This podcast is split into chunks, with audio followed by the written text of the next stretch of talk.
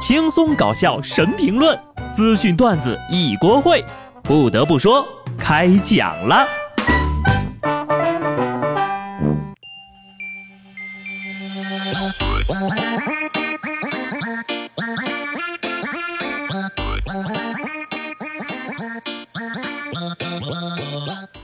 Hello，听众朋友们，大家好，这里是有趣的。不得不说，我是机智的小布。今天是特殊的一天，全世界都弥漫着恋爱的酸臭味儿。对于情侣们来说呀，比谁男朋友更有钱大赛已然拉开了帷幕；对于单身的朋友们来说，就是悲催的礼拜一，还要忍受着朋友圈一大波秀恩爱的。单身的多不多？出来报个到，大家一起来取暖。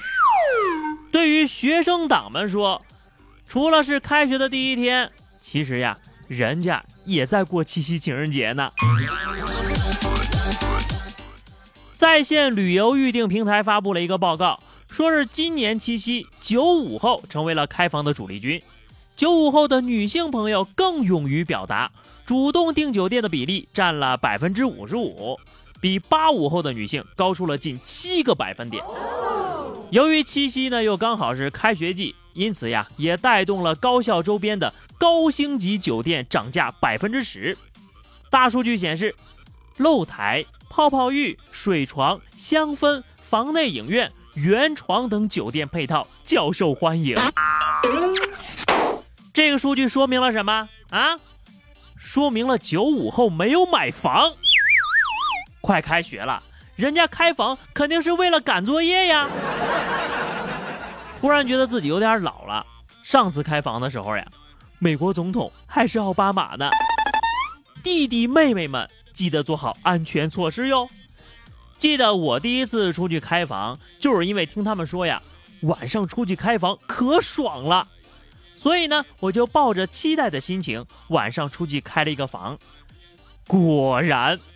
自己睡一个大床，比在学校宿舍里睡爽多了。情人节自然是少不了送礼物，贵是永恒的主题。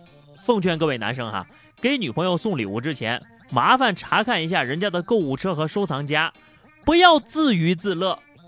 因为从本月的电商平台销售记录来看呢，内裤花、蜜汁相框、刻字儿的梳子、感动音乐盒、套套糖这些呀。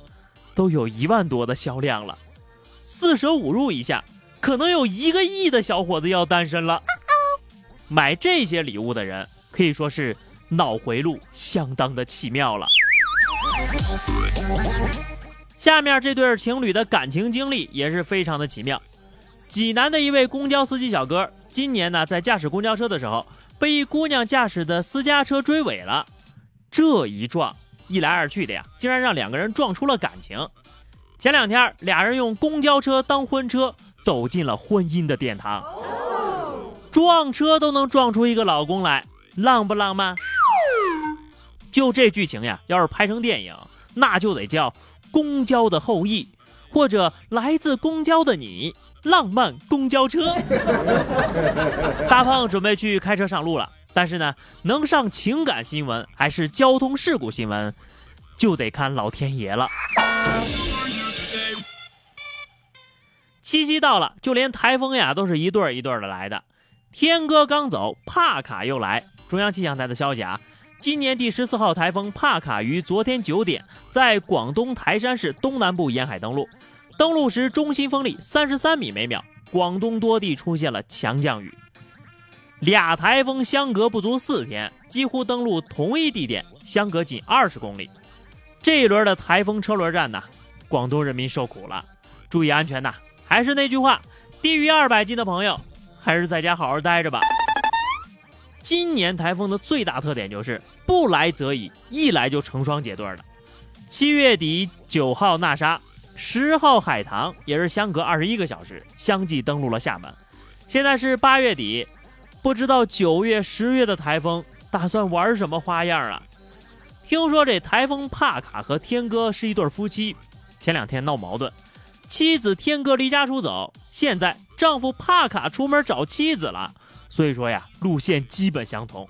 如果找不着他妻子，可能会大发脾气呀。所以呢，大家伙儿一定得提前做好防范措施了。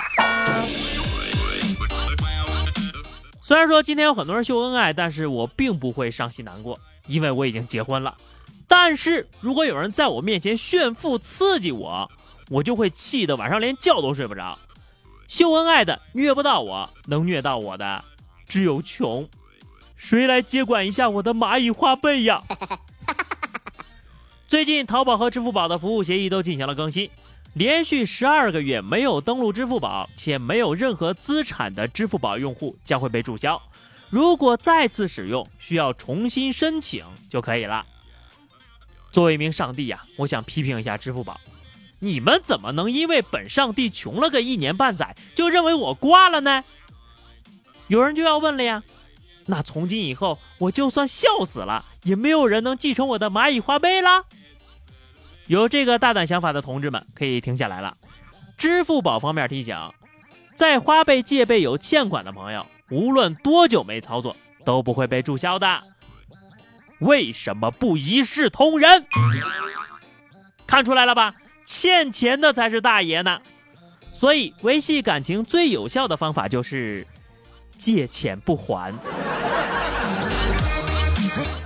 缺钱呢，就想办法去赚吧。世界那么大，我想去看看。天冷起不来，辞职去冬眠。如今呢，这辞职的理由也是越来越奇葩了。最近，一张图为无锡中医院某员工的辞职信刷爆了朋友圈。这封辞职信堪称史上最霸气。女护士自称闲暇之余两年就能赚一百八十万，何苦要花三十年呢？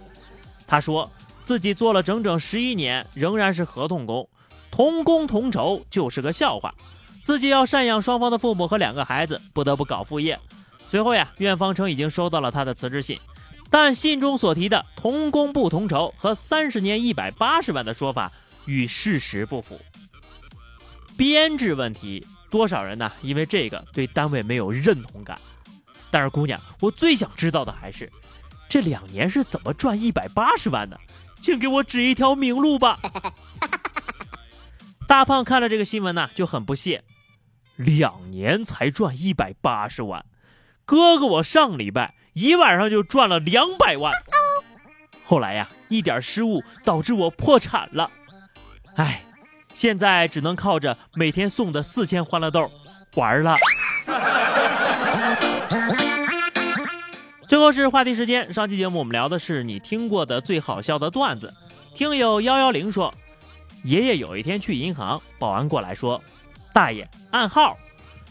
爷爷心想，不愧是大银行呀，取个钱还要暗号。于是低声对保安说：“芝麻开门。”保安一脸无奈的递给了他一张排队的票。爷爷拍着胸口说：“吓死我了，吓死我了，居然还让我给蒙对了。”你爷爷也是看《天方夜谭》长大的呀。听友乐乐乐乐说。做了个梦，梦到去北极了，然后一大群企鹅向我走过来说：“妹子充 Q 币不？” 那企鹅是南极的吧？